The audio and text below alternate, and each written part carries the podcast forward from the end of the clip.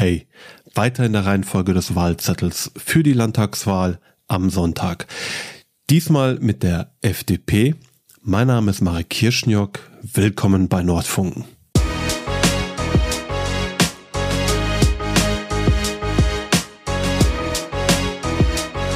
Hallo Nils, ähm, möchtest du dich einmal selber vorstellen? Ja, hi, äh, vielen Dank für die Einladung. Äh, mein Name ist Nils Mehrer, ich bin 20 Jahre alt, damit bin ich der jüngste Kandidat hier im äh, Wahlkreis 112 äh, zur Landtagswahl. Ich bin auch der jüngste äh, Kreisvorsitzender einer Partei hier in Dortmund, bin seit einigen Wochen Vorsitzender der äh, FDP und ähm, ich studiere noch, äh, studiere Jura an der Ruhr-Universität in Bochum, bin in Dortmund aufgewachsen, habe hier Abitur gemacht, äh, direkt neben Dortmund in Schwerte und mich sehr früh angefangen, politisch zu engagieren und habe mir sehr schnell gedacht, ich möchte da nicht nur zahlendes Mitglied sein, sondern auch Verantwortung übernehmen und äh, deswegen dann gesagt, ich kandidiere für den Landtag. Ähm, jetzt bin ich auch noch FDP-Vorsitzender in Dortmund und ähm, ich wurde neulich, äh, hat man mir äh, gesagt, ich würde immer zu wenig über mich persönlich äh, erzählen. Ich versuche auch auf Social Media immer möglichst wenig äh, persönlich zu teilen, aber äh, ich versuche auch einen gewissen Ausgleich zu haben. Ab und zu mache ich mal Sport. Mein Ziel ist jetzt im Wahlkampf, äh, die Zeit zu nutzen und zwischen den Terminen ab und zu mal ins äh, Fitnessstudio wieder zu gehen. Äh, da bin ich zumindest angemeldet und sonst gehe ich am Wochenende auch gerne einfach mal auf ein Bier aus und äh, versuche das ein oder andere mit Freunden zu schaffen. Das waren relativ viele Informationen. Äh, ich würde das Ganze mal vielleicht langsam entpacken. Ähm, erstmal habe ich jetzt mitgenommen, du bist noch verhältnismäßig jung für eine politische Laufbahn, was ja mittlerweile gar nicht mehr so ungewöhnlich ist, aber es ist trotzdem bemerkenswert.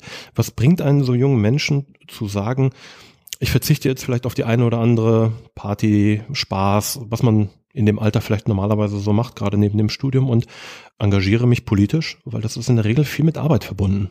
Äh, ist es auf jeden Fall. Gerade so eine Kandidatur ist mit Arbeit verbunden. Ähm, ich meine, äh, wir treffen uns heute zu humanen Zeiten. Der ein oder andere Abendtermin gehört ja auch dazu. Und ähm, ich selbst habe äh, 2017 gesagt, ich möchte mich politisch engagieren. Damals hat noch Rot-Grün hier in Nordrhein-Westfalen äh, regiert. Ich bin damals zur Schule gegangen und äh, mich hat äh, geärgert, dass in der Schule wenig vorangegangen ist. Da wurde äh, in meinen Augen viel falsch gemacht. Dann habe mich die Bildungs, hab ich mir die Wahlprogramme aller Parteien angeschaut und für mich war recht schnell klar, äh, dass ich zur FDP gehen will und wo ich dann das äh, erste Mal bei Treffen dabei war, gesehen habe, man kann sich auch aktiv einbringen, habe ich das gemacht, Chancen ergriffen und ähm, mir dann letztes Jahr die Frage gestellt, ob ich dieses Jahr für den Landtag kandidieren möchte und äh, mich dann eben zum Kandidaten beworben und dann habe ich mich aufstellen lassen. Das klingt jetzt so einfach. Erstmal vielleicht, was waren denn die Gründe für die FDP? Ich persönlich finde wichtig, ähm, wenn man schaut, dass wir den Einzelnen in den Vordergrund stellen. Also den Freien Demokraten ist wichtig, dass jeder das Beste aus sich machen kann. Bei der Bildungspolitik beispielsweise haben wir das gezeigt. Wir haben Talentschulen eingeführt und wir wollen also, dass nicht das Elternhaus äh, entscheidet, sondern eigene Leistung. Und das ist ein Gedanke, der mich persönlich sehr antreibt. Jeder kann das Beste aus sich machen. Ähm, beispielsweise äh, in der Bildung zieht sich aber durch viele andere Fragen, dass wir eben auf den Einzelnen schauen. Gerade in der Corona-Politik sehen wir das. Wir wollen, äh, dass der Einzelne die meisten Freiheiten bekommt. Wir wollen keine äh, Freiheitseinschränkung auf Vorort sozusagen. Und das hat mich persönlich angetrieben und gesagt, dann ähm, will ich auch bei den Freien Demokraten Mitglied werden. Wie war der Parteieinstieg für dich? Also was bedeutet das, wenn man ja nicht mal mit 20 sich in so eine Partei begibt und ich denke mal auch auf viele ähm, durchaus gesetztere Persönlichkeiten, Menschen, die vielleicht auch schon viele Jahre Politik hinter sich haben, ähm, trifft. Wie reagieren die dann? Und der Anstieg war schwierig. Also äh, ich weiß, ich war damals 16 und als ich das erste Mal zum Treffen gekommen bin, haben wir uns in so einem Hinterzimmer im Tennisclub äh, getroffen. Waren so fünf, sechs Leute da und äh, da muss man dann durch oder musste man damals durch. Und äh, ich habe dann recht schnell angeboten, lasst uns doch mal schauen, dass wir auch auf Social Media äh, aktiv werden, ähm, dass wir äh, auf die Leute zugehen, äh, Infostände machen, auch wo keine Wahlkämpfe waren. Und äh, das wurde immer angenommen, aber man brauchte eben auch gute Argumente, äh, sowas durchzusetzen. Und ich habe den Eindruck, das hat sich aber in den letzten Jahren jetzt auch äh, gewandelt, äh, so dass man äh, nicht mehr durchs Hinterzimmer muss, sondern wir auch eine sehr mitgliederoffene Partei geworden sind. Mhm. Ich habe so drei Klischees mitgenommen. Äh, FDP, Tennisclub und angehender Jurist. Ist, bist du quasi der proto-freie Demokrat? Äh, ich glaube nein. Äh, der Tennisclub, äh, der klingt jetzt auch cooler als er war. Also das war wirklich das, das Hinterzimmer ähm, des, der Gastronomie, die dort einsaß. Ich selbst spiele zum Beispiel auch kein Tennis und auch kein Golf. Also insofern, da glaube ich, erfülle ich die Klischees nicht zu sehr. Und ich habe den Eindruck, wir sind, ähm, vor allem wenn man auch schaut, wer sich, wer uns wählt, wer sich auch bei uns engagiert. Wir sind, glaube ich, längst keine Klientelpartei mehr. Wir haben ähm, super viele Leute. Wir wollen Ausbildung stark machen. Wir ähm, setzen nicht nur auf Studium und äh, vielleicht erfülle ich da jetzt so ein bisschen das Klischee, aber ich studiere ja jetzt auch nur in Bochum und nicht äh, an äh, äh, äh, gewissen Universitäten, die mir meine Kommilitonen immer nahelegen wollen. Ja, Trotzdem auch die Frage, du hast dich ja irgendwo entschieden ähm, für den Weg ins Jurastudium.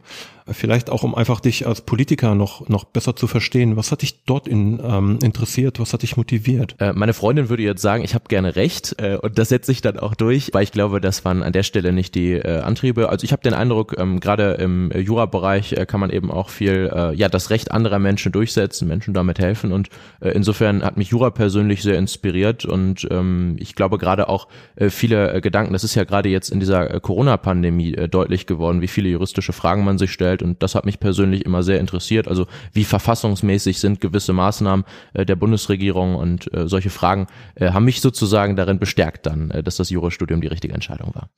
Ist das denn insgesamt ein Schwerpunkt, der dich dann auch in Jura interessiert oder wird es am Ende Strafrecht oder etwas ähnliches? Äh, das ist ein Schwerpunkt, der mich durchaus interessiert. Äh, die Wahl des Schwerpunkts steht jetzt an. Insofern eine mhm. ganz aktuelle Frage. Also ich glaube durchaus, dass diese Bereiche des öffentlichen Rechts ganz interessant sind. Also das, das interessiert mich schon. Das kann ich mir auch gut vorstellen. Mhm. Aus der Perspektive von so einem jungen Menschen, der mit, mit Jura natürlich auch nochmal einen speziellen Blick auf, auf unser Rechtssystem, auch, aber auch auf unsere Bürokratie, auf unser Staatsverständnis hast. Wie würdest du aktuell die Lage in Deutschland einschätzen? Äh, allgemein, allgemein, was Bürokratie angeht. Was, was die Auslegung von Recht angeht? Ich glaube, es ist immer schwierig, Richterschelte zu betreiben. Ich glaube, man kann vor allem, wenn man in andere Länder schaut, äh, feststellen, dass wir ein super gutes Rechtssystem haben, starkes Rechtssystem, in dem äh, eigentlich wenige Leute nur durchfallen, in dem jeder auch auf sein Recht bestehen kann.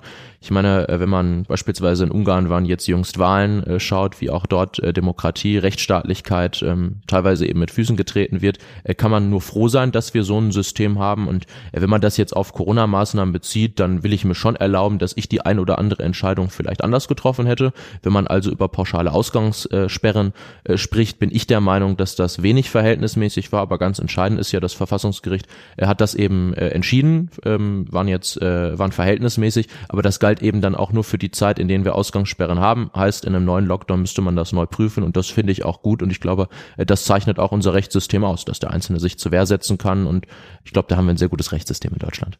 Corona ist ja wahrscheinlich mit eins der dominierendsten politischen Themen.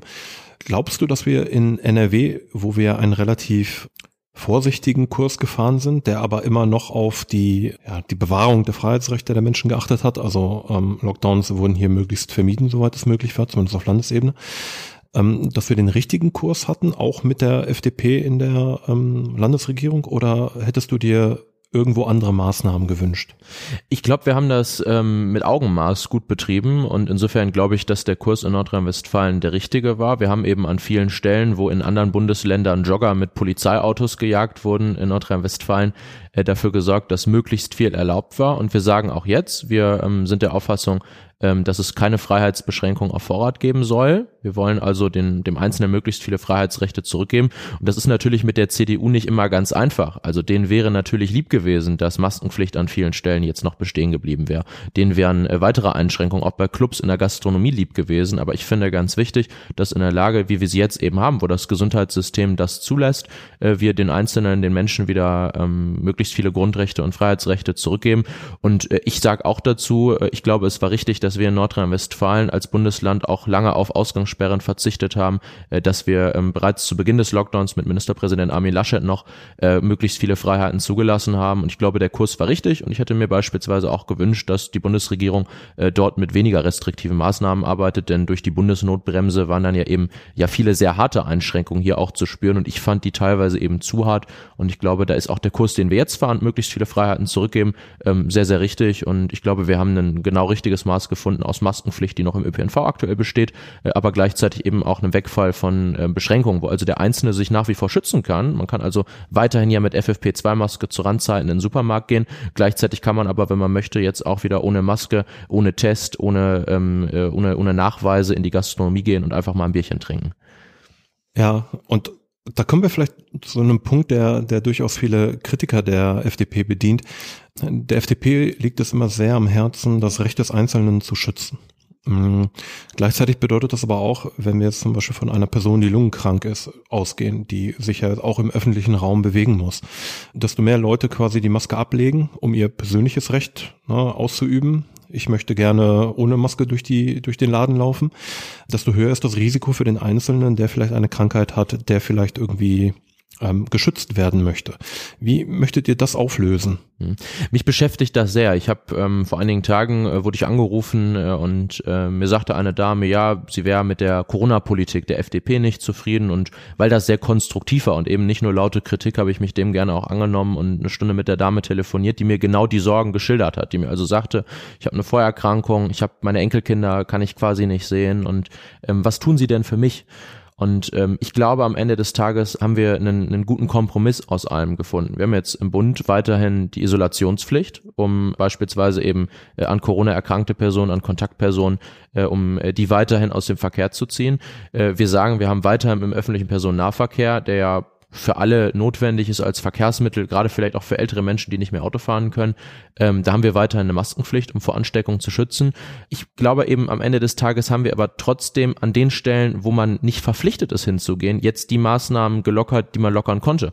Ja, also ich glaube, äh, die Dame, äh, das hat sie mir auch so geschildert, würde wahrscheinlich auch so nicht in die Gastronomie gehen. Gleichzeitig haben wir aber den Leuten, die jetzt wieder in die Gastronomie gehen wollen, äh, haben wir äh, Maßnahmen gelockert und im Übrigen ja auch den Gastronomen damit einen Gefallen getan. Was ist das für für die für einen Stress, für eine Sorge auch gewesen, immer die Tests zu kontrollieren. Die horrenden Strafen, die da drohen, ist natürlich auch eine extreme, auch bürokratische Belastung am Ende des Tages für die gewesen. Und gleichzeitig haben wir, und bei der Maßnahme bin ich auch offen dafür, darüber zu streiten, äh, im, äh, in Supermärkten, in Innenräumen äh, die Maskenpflicht gelockert. Äh, ich habe gesehen, es gibt immer noch die dringende Empfehlung, weil jetzt Montag selbst mal einkaufen, da haben viele noch die Maske getragen. Mhm. Ich selbst tue das auch noch, wenn es voll ist. Aber am Ende des Tages, wenn ich um äh, 6 Uhr morgens als allererster mir meinen Kaffee und mein Brötchen kaufen gehe, gehe, äh, dann kann man das jetzt auch wieder ohne Maske tragen. Und ich glaube, es geht eben darum, und das ist der Kurs, den wir hier fahren, verantwortungsvoll zurück zur Normalität zu kehren. Also die Botschaft ist, die Pandemie ist nicht vorbei, aber wir wollen den Leuten jetzt möglichst viele Freiheitsrechte zurückgeben. Wir wollen mutig sein. Und ich glaube, das zeichnet uns in unserer Corona-Politik auch aus. Da sind wir ein bisschen zurückhaltender auch als andere Länder. Und ich glaube, wir haben ein gutes Mittelmaß gefunden. Mut ist ein, ein schöner Begriff.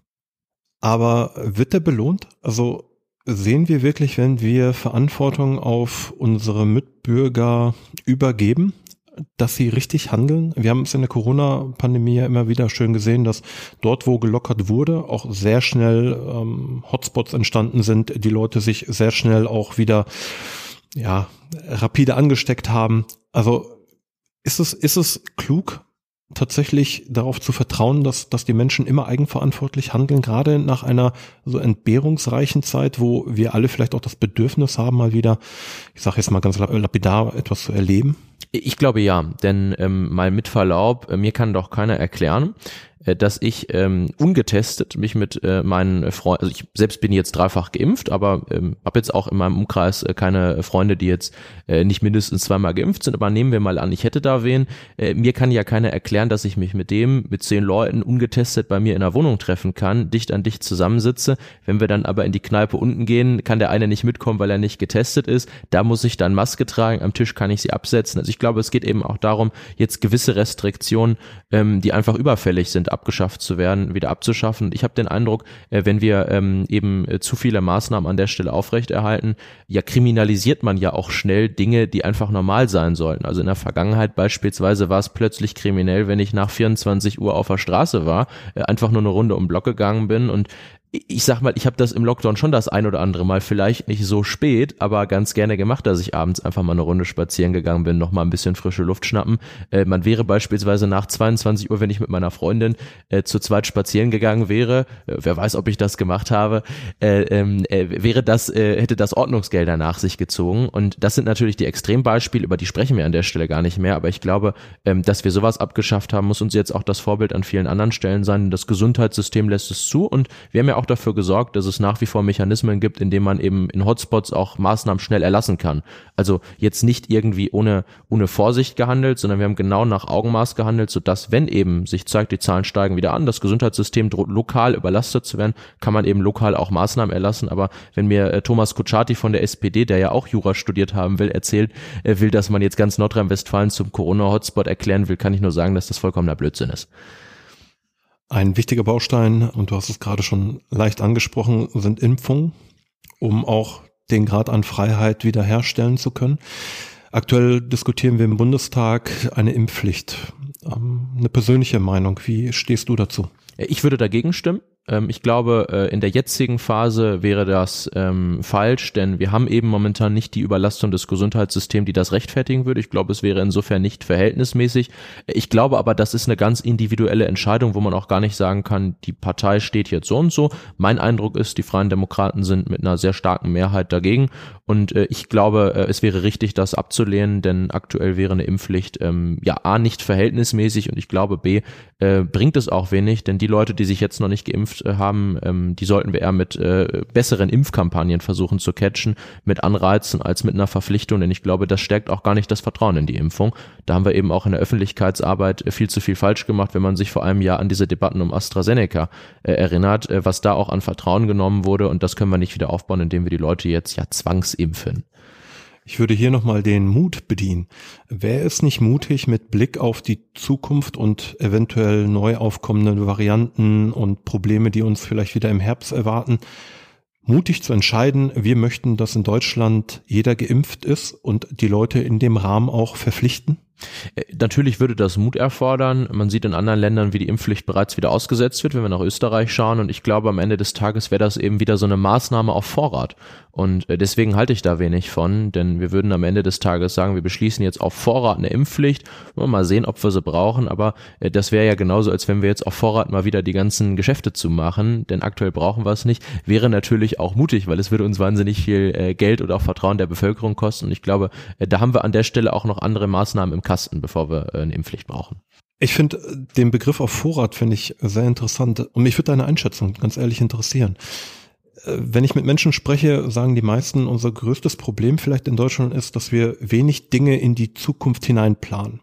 Ähm, wir sehen das aktuell bei dem Ukraine-Konflikt, also dem Überfall der Russen auf die Ukraine beziehungsweise ähm, des russischen Regimes auf die Ukraine, wo wir auf einmal feststellen, unsere Energieversorgung, also sprich die Energieimporte, sind nicht wirklich für die Zukunft ausgebaut, sondern sie haben sich darauf verlassen, dass wir möglichst günstig, effektiv einkaufen und es fehlen Netzwerke auszuweichen, zu kompensieren.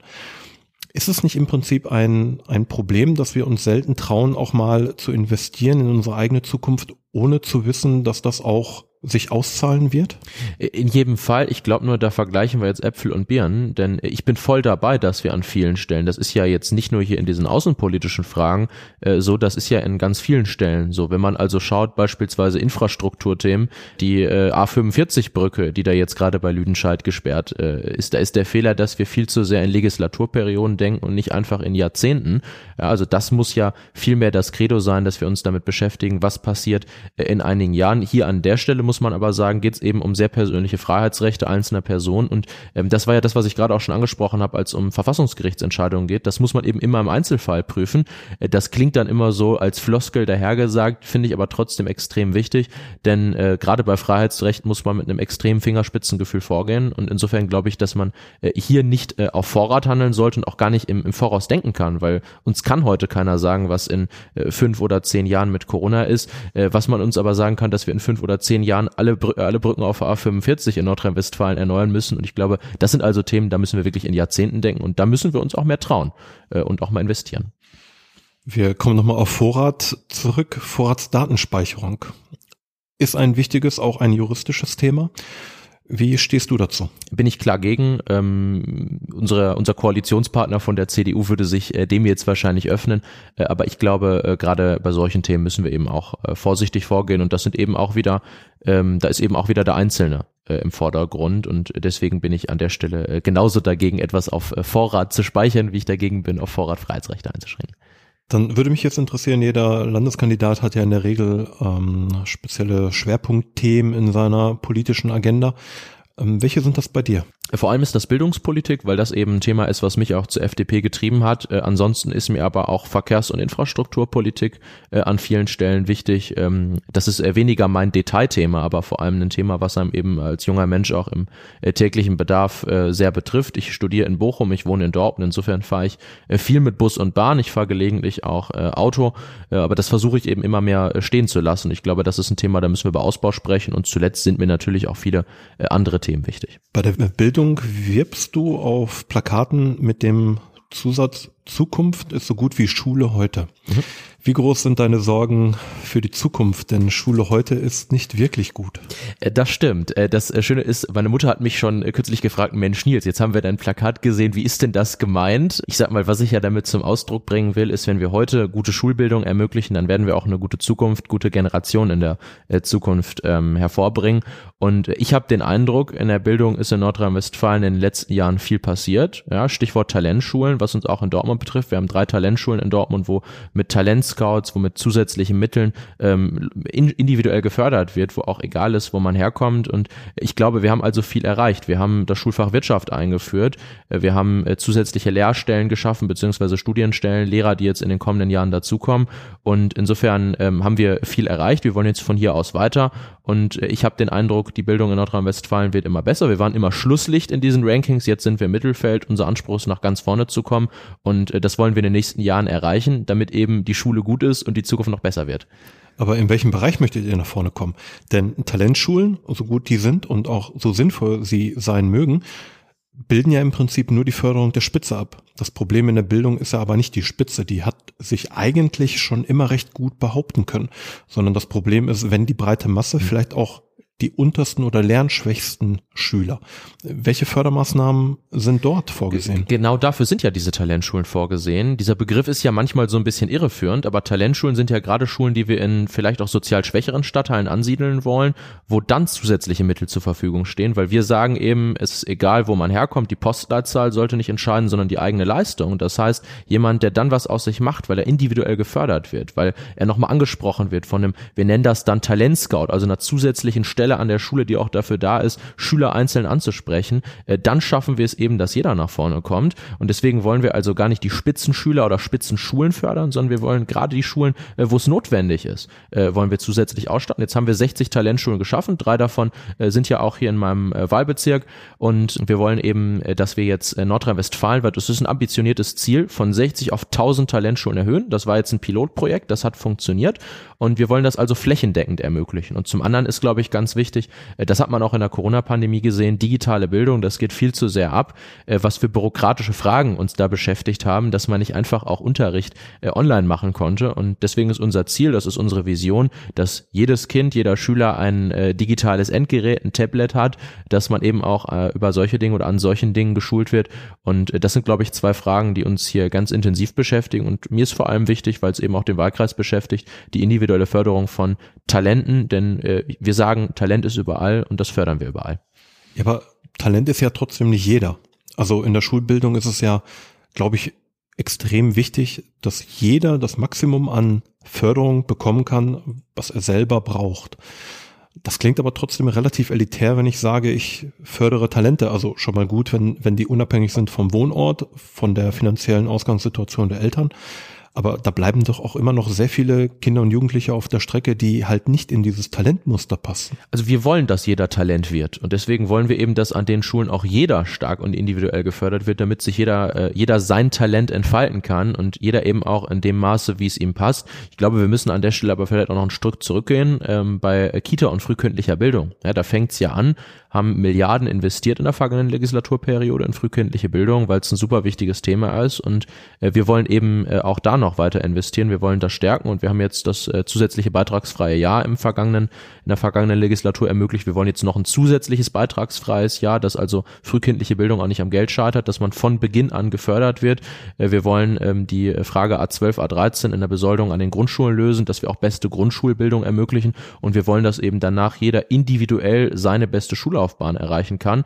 Und äh, das kann dann eben äh, auf der Talentschule auch äh, jeder schaffen. Also da ist eben egal, wie viel Talent man mitbringt weil wir wollen, dass jeder gleichermaßen gefördert wird und vor allem auch jeder das Beste aus sich macht. Und da muss man eben Bildung auch weiterdenken. Denn ähm, ich finde äh, schade, dass in unserer Gesellschaft ja immer so ein Studium noch so vorgezogen wird und über einen grünen Klee gelobt wird.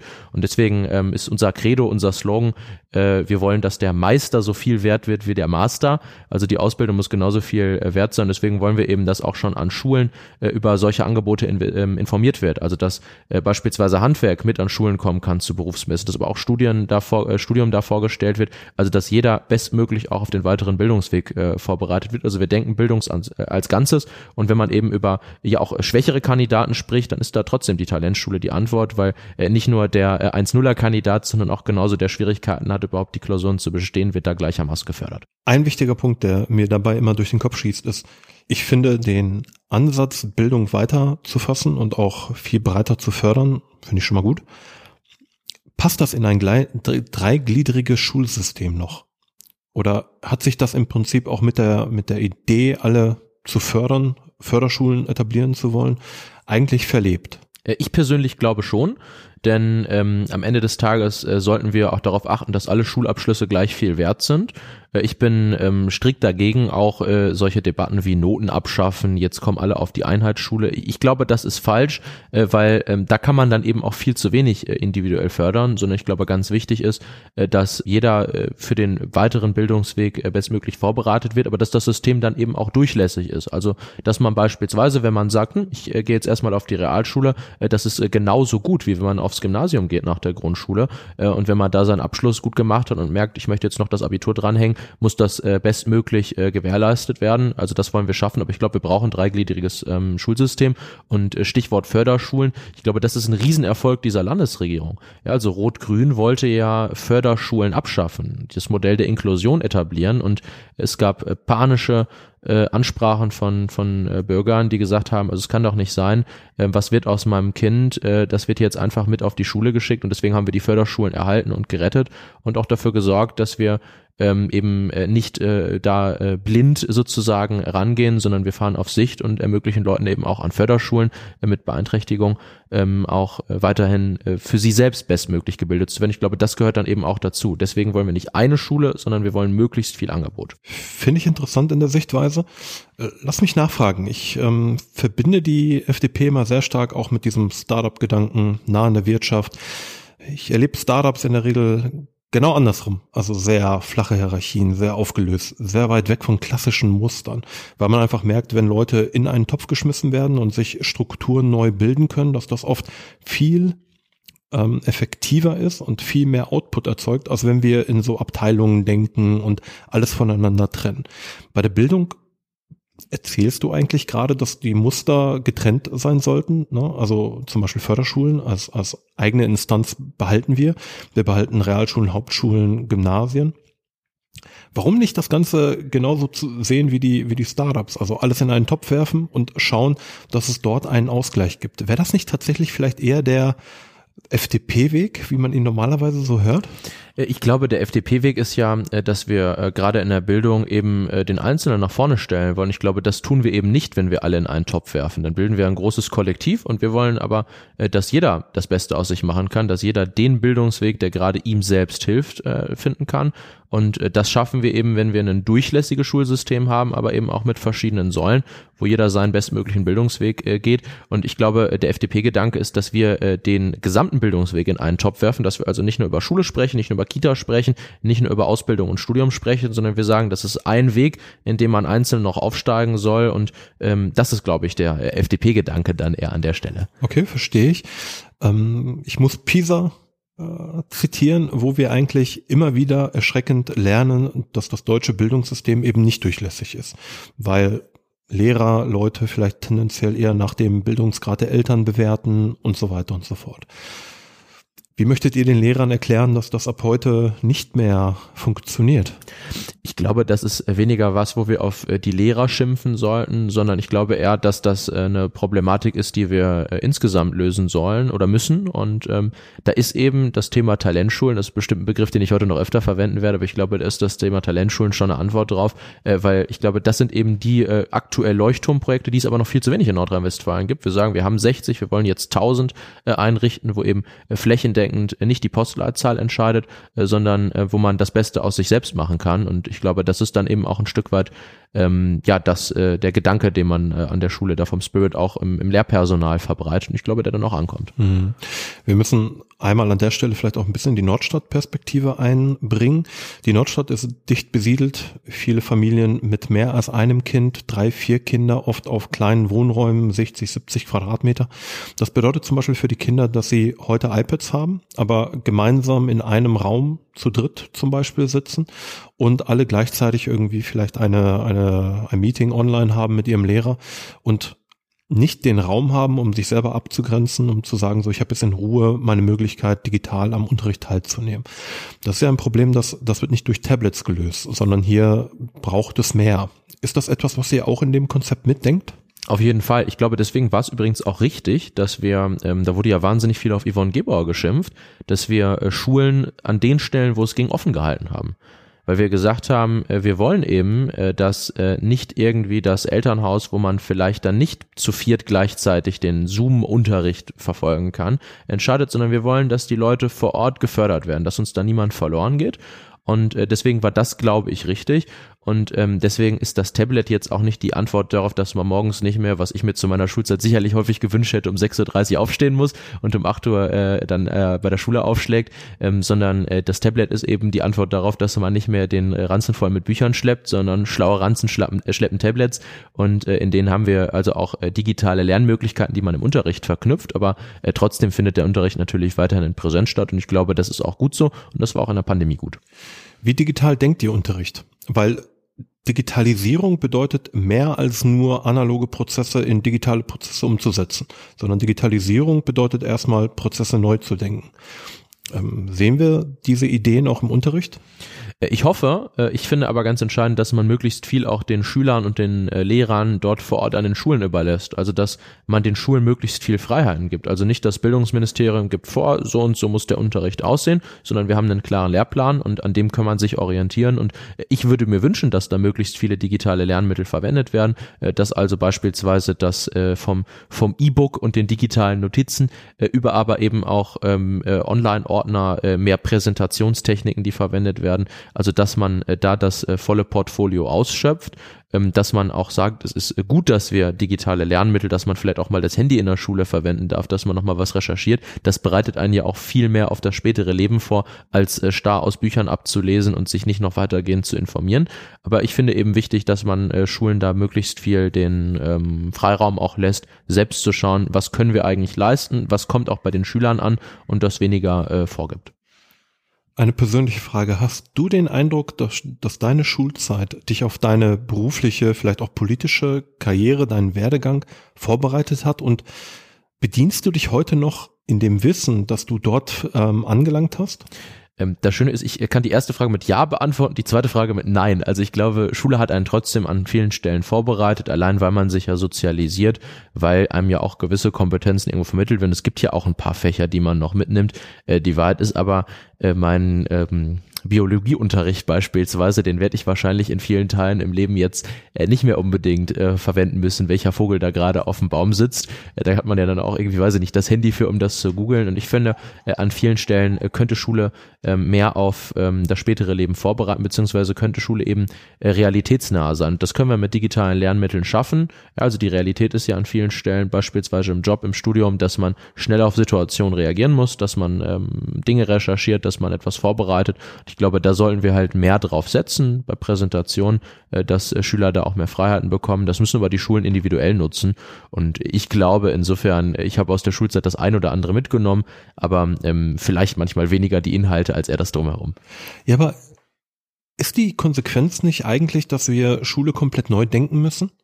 Weil junge Menschen kommen in den Arbeitsmarkt oder kommen auch vielleicht an die Universitäten, wobei die mittlerweile auch relativ stark verschult sind in ihren Formen. Und haben eigentlich einen, einen riesen Rucksack an Wissen und Fähigkeiten angehäuft, den sie mit sich rumschleppen, der ihnen aber im Beruf ehrlich gesagt nicht so wirklich viel bringt, weil dort einfach die Strukturen komplett anders sind. Das fordern wir ja auch. Also äh, ich glaube, komplett neu, ähm, das ist ja immer relativ. Das klingt dann cooler als das, was wir am Ende des Tages wollen. Aber ich glaube, wir müssen an vielen Stellen neu denken. Äh, heißt beispielsweise, wenn es darum geht, auch mal äh, Unternehmen in Schulen einzuladen. Also Kooperation lokaler Wirtschaft mit äh, Schulen zu stärken. Riesenchance hatte ich beispielsweise bei mir im Unterricht äh, in einem äh, Projektfach. Also ich glaube, das sind Themen, die man ausweiten kann. Ähm, ich glaube, wir können an vielen Stellen Schule neu denken bei diesen ganzen Digitalisierungsfragen, über die wir heute schon äh, gesprochen haben. Und die Vorbereitung, die da getroffen werden kann. Und wir haben beispielsweise auch das Schulfach Wirtschaft eingeführt, und ich würde mir wünschen, dass wir das an vielen Stellen noch ausweiten, weil die Wahrheit ist ja, ähm, äh, wo ich jetzt mal angefangen habe mit äh, Wohnungsbesichtigungen und Mietverträgen, also da hat man sich dann stundenlang eingela äh, eingelesen äh, und das hat man in der Schule noch nie gehört. Genauso ist das bei vielen anderen Themen und ich glaube, äh, da muss eine Schule in der Tat mehr aufs spätere Leben vorbereiten. Äh, das sind ja auch gerade so Fragen, deswegen finde ich gut, äh, wir sind ja als Liberale, als Freie Demokraten häufig gegen Pflichten, ja, aber in der Schulbildung äh, finde ich beispielsweise gut, dass wir ein Pflichtfach Informatik haben, äh, denn warum lernt man in der Schule also ähm, ja, äh, jetzt äh, hoffe ich, dass meine alte Deutschlehrerin mir hier nicht zuhört, aber warum lerne ich in der Schule denn äh, jedes Jahr aufs Neue, wie ich das Gedicht analyse, äh, analysiere, nicht aber wie die Funktionen von Excel sind, die man vielleicht später im Job auch braucht. Ist die FDP im Kern eine konservative Partei? Nein. Die Wahrheit ist, ähm, ich glaube, es gibt ein paar Konservative. Wir haben auch ähm, etwas äh, ja, also wir, wir sind ja ja äh, breit aufgestellt, aber ich glaube nicht, dass wir konservativ äh, ganz und gar nicht sind. Welche, welche Veränderungen, welche progressiven äh, Prozesse würdest du dir direkt wünschen? Sagen wir, die Wahl ist vorbei und ihr habt eine theoretische Mehrheit gewonnen, könnt wirklich gestalten. Wo würdest du als Abgeordneter dann direkt rangehen? Wenn wir bei der äh, Bildungspolitik bleiben, sind das viele Themen, die ich gerade angesprochen habe, also dass wir Geld für zusätzliche Talentschulen bereitstellen, dass wir Unterrichtskonzepte äh, verbessern. Die weit ist, das ist ja mit der CDU gar nicht umsetzbar an vielen Stellen die sind ja viel zu konservativ, um da mal Dinge aufzubrechen. Und äh, ich finde eben auch wichtig, dass wir ähm, weiterhin äh, Wirtschaft beispielsweise an der Schule, viele Prozesse, die ja da dranhängen, dass wir das praxisnah vermitteln. Und äh, da würde ich mir wünschen, ähm, dass wir äh, da weitermachen, wo wir aktuell äh, sind und eben Gelder auch für Digitalisierung noch zusätzlich zur Verfügung stellen. Viele Schulen sind ja schon ans Breitbandnetz angeschlossen, Riesenerfolg der letzten Landesregierung, aber da müssen wir noch weiterkommen. In Dortmund ist das vielleicht kein Problem mehr, aber wir haben eben auch Schulen, äh, die äh, nicht an der äh, U-Bahn liegen und äh, eher auf dem ländlichen, äh, im ländlichen Raum sind und wo äh, eben da noch ähm, ja, Luft nach oben ist. Den, den Anschluss an die Wirtschaft, ähm, warum macht das aus, dein, aus deiner Sicht Sinn? Ich glaube, weil Schule viel zu wenig äh, auf ähm, spätere wirtschaftliche Fragen vorbereitet. Ich finde aber wichtig, also das muss ich einmal kurz davor schieben, ich finde wichtig, dass wir bei diesem Wir äh, Fach Wirtschaft und Sozialwissenschaften eben auch diese ganzen sozialwissenschaftlichen Aspekte weiter lernen. Äh, ich glaube, ganz entscheidend ist aber, dass wenn man ähm, von der Schule geht, man zumindest mal gehört hat, äh, wie funktioniert äh, der Aktienmarkt, ja, dass man äh, Wirtschaft auch positiv, positiv konnotiert nach der Schule mitnimmt, weil die Wahrheit ist doch, viele Prozesse im späteren Leben bauen dann darauf auf und deswegen finde ich wichtig, dass man das auch an der Schule schon lernt. Jetzt einfach mal so eine, so eine These in die, in die Zukunft geschaut. Wir leben im Zeitalter Digitalisierung. Wir gehen immer mehr in Artificial Intelligence Prozesse über. Ähm, dort übernehmen Maschinen quasi das Denken für die Menschen. Werden wir uns in der Zukunft tatsächlich damit beschäftigen müssen oder ähm, wird das eine Welt sein, in der wir eigentlich von diesem wirtschaftlichen Wesen wegkommen und uns mehr um ja, menschliche Aspekte kümmern können? Ich glaube, dass äh, Wirtschaft an vielen Stellen äh, weiterhin wahnsinnig relevant sein wird, denn äh, all das muss ja auch irgendwo wirtschaftlich geregelt sein. aber ähm, wenn wir bei diesen ganzen Digitalisierungsfragen sind, ist es eben total wichtig. den Punkt habe ich jetzt vergessen, weil es eben ein Erfolg der letzten Landesregierung ist und ich will ja, will ja eben vielleicht auch sagen, wo wir hinwollen. aber wir haben eben Pflichtfach Informatik mittlerweile auch geschaffen, weil man sieht ja, dass das in jedem Bereich immer wichtiger wird. Das ist ja hier nicht nur das Einrichten des WLAN-Routers, sondern geht eben über ganz viele andere Fragen weiter und deswegen ist das, glaube ich, auch wichtig und richtig, dass wir das geschaffen haben. Kontroverse Verkehrspolitik. Da strebt sich aktuell die FDP zumindest auf Bundesebene gegen das viel beschriebene Tempolimit. Ist das ein, ist das ein Gedanke, der aus dem Recht des Einzelnen gedacht wird oder ist das ein Gedanke, der aus der wirtschaftlichen, ökologischen und energiepolitischen ähm, Sichtweise erzählt wird? Ich glaube sowohl als auch. Ich äh, äh schließe mal äh, gleich äh, noch ähm, mich äh, dem an. Also ich bin auch gegen das Tempolimit und ich finde auch richtig, dass wir uns da so vehement durchsetzen, denn ich glaube, das ist reine Symbolpolitik. Ähm, wenn man also darüber spricht, wir wollen jetzt ein zusätzliches Tempolimit, dann wird häufig heranzitiert äh, Verkehrstotenstatistiken. Kann ich gleich entgegnen. In Belgien beispielsweise, wo wir ein Tempolimit haben und wenn wir nur Autobahnen miteinander vergleichen, haben wir da mehr Verkehrstote. Viele Verkehrstote in Deutschland sind ja auch nicht an den Stellen, wo wir äh, kein Tempolimit haben, sondern sind auf Landstraßen an anderen Stellen, wo Tempobeschränkungen vorherrschen. Das heißt, in diesem verkehrssicherheitstechnischen Aspekt äh, kann man eben äh, kaum argumentieren, dass ein Tempolimit was bringt bringt, äh, dann wird mir häufig jetzt vorgehalten, ja, ihr seid doch die bösen Klimasünder. Ich habe äh, kürzlich eine freundliche E-Mail bekommen. Wir werden ja nur das, gegen das Tempolimit, damit Christian Lindner weiter mit seinem Porsche äh, auf der linken Spur fahren kann. Äh, dem kann ich äh, ganz äh, ein, äh, eindringlich entgegnen. Also ich selbst fahre auch gerne mal schnell auf der Autobahn, aber das ist gar keine Interessenspolitik. Äh, ich glaube, das hat eben auch dann in der Tat was mit individuellen Freiheiten zu tun und man sieht eben auch, äh, es wäre reine Symbolpolitik aus klimatechnischen Gesichtspunkten, jetzt ein Tempolimit einzuführen, äh, denn ähm, äh, das ist ein Bruchteil dessen, was wir an CO2 emittieren, er würde da eingespart. Und insofern glaube ich, ist das richtig, dass wir äh, den Leuten hier auch äh, ein Zeichen setzen, dass es eben auch noch Freiheiten in diesem Land gibt. Und wenn jemand 130 auf der rechten Spur fahren will, soll er das tun meine, vielerorts gibt's ja gar kein Tempolimit mehr, äh, gibt's ja äh, gar keine äh, Tempo, ähm, äh, unbegrenzten Strecken, so, gar keine unbegrenzten Strecken mehr. Vielerorts gibt, äh, gibt's ein Tempolimit, aber der, der auf der unbegrenzten Strecke schnell fahren will, soll das auch bitte weiter tun können. Aber äh, ist das, ist das Argument mit zumindest dem Blick auf die, ähm, auf den Krieg in der Ukraine und die Unabhängigkeit von Öl, Gas, also von, von, von alten Techniken auch, die damit verbunden sind, nicht ein gutes, denn ein Auto verbraucht ja bei 200 Stundenkilometern eklatant viel mehr Sprit als bei 120, 130. Also der Unterschied wäre ja messbar. Man würde wirklich einsparen und das würde ja auch dazu führen, dass Deutschland als Land genau diese Aspekte Unabhängigkeit und Selbstbestimmung deutlich besser verwirklichen kann, als wenn wir weiter abhängig sind von anderen. Ja. Natürlich kann man einsparen. Ähm, ich glaube, äh, das ist allerdings äh, an der Stelle auch nur marginal der Fall. Also ich glaube, die Einsparungen sind nicht derart nennenswert, dass man äh, beispielsweise Putins Kriegskasse da ernsthaft gefährden würde. Und äh, man muss eben auch sehen, durch die ja aktuell horrend hohen Spritpreise, in meinen Augen viel zu hohen Spritpreise, ist gut, dass wir da jetzt mit dem Entlastungspaket 2 auch gegensteuern als Ampelkoalition, aber durch diese horrend hohen Spritpreise überlegt man sich ja auch zweimal, wie sehr man aufs Gaspedal tritt. Ähm, und äh, da äh, glaube ich eben, sieht man auch vielerorts, dass äh, die Leute eben auch eigenverantwortlich einsparen und eben auch sehen, hm, also wenn der Sprit mittlerweile zwei Euro den Liter super kostet, dann fahre ich doch lieber 130 als 200, weil dann spare ich noch ein paar Euro. Aber warum entlasten wir dann gleichzeitig über die Steuereinnahmen, also die Reduzierung des Steuersatzes bei ähm, Benzin und Diesel, die Leute, die eh schon in der Regel durch Firmenwagen und durch ähm, ja, relativ starke Motoren einen unnötig hohen Verbrauch haben. In der Regel können die sich das doch leisten. Naja, wir entlasten ja nicht nur die, sondern wir entlasten die breite Mitte der Gesellschaft. Ja, äh, die Wahrheit ist, äh, ob äh, der Liter äh, jetzt zwei Euro oder ein Euro fünfzig kostet, interessiert den mit dem Firmenwagen und der Tankkarte herzlich wenig. Das betrifft aber eben äh, die alleinerziehende Mutter, die zu ihrem Job auf dem, im ländlichen Raum 30 Kilometer fahren muss. Äh, das betrifft beispielsweise den Studenten, der morgens zur Universität Universität pendelt, weil er eben nicht in äh, Dortmund wohnt und in Bochum studiert, sondern weil er äh, an der Universität im ländlichen Raum studiert und dort im Umkreis auch wohnt. Das betrifft den Studenten, der sich die Wohnung in Münster nicht leisten kann und äh, in die Stadt reinfahren muss, wo der ÖPNV noch nicht ausgebaut ist. Und da müssen wir eben realpolitisch sagen, da braucht es eine ernsthafte Entlastung, weil das ist eine extreme äh, finanzielle äh, finanzieller Einschnitt aktuell durch diese hohen Spritpreise. Aber das ist ja nicht die einzige Lösung. Wir entlasten beim Spritpreis. Was ich persönlich begrüßenswert finde, ist, wir haben jetzt äh, auch eine Entlastung, indem wir ÖPNV-Tickets äh, kostengünstig ermöglichen. Glaube ich auch großer Erfolg von äh, Volker Wissing, unserem FDP-Verkehrsminister.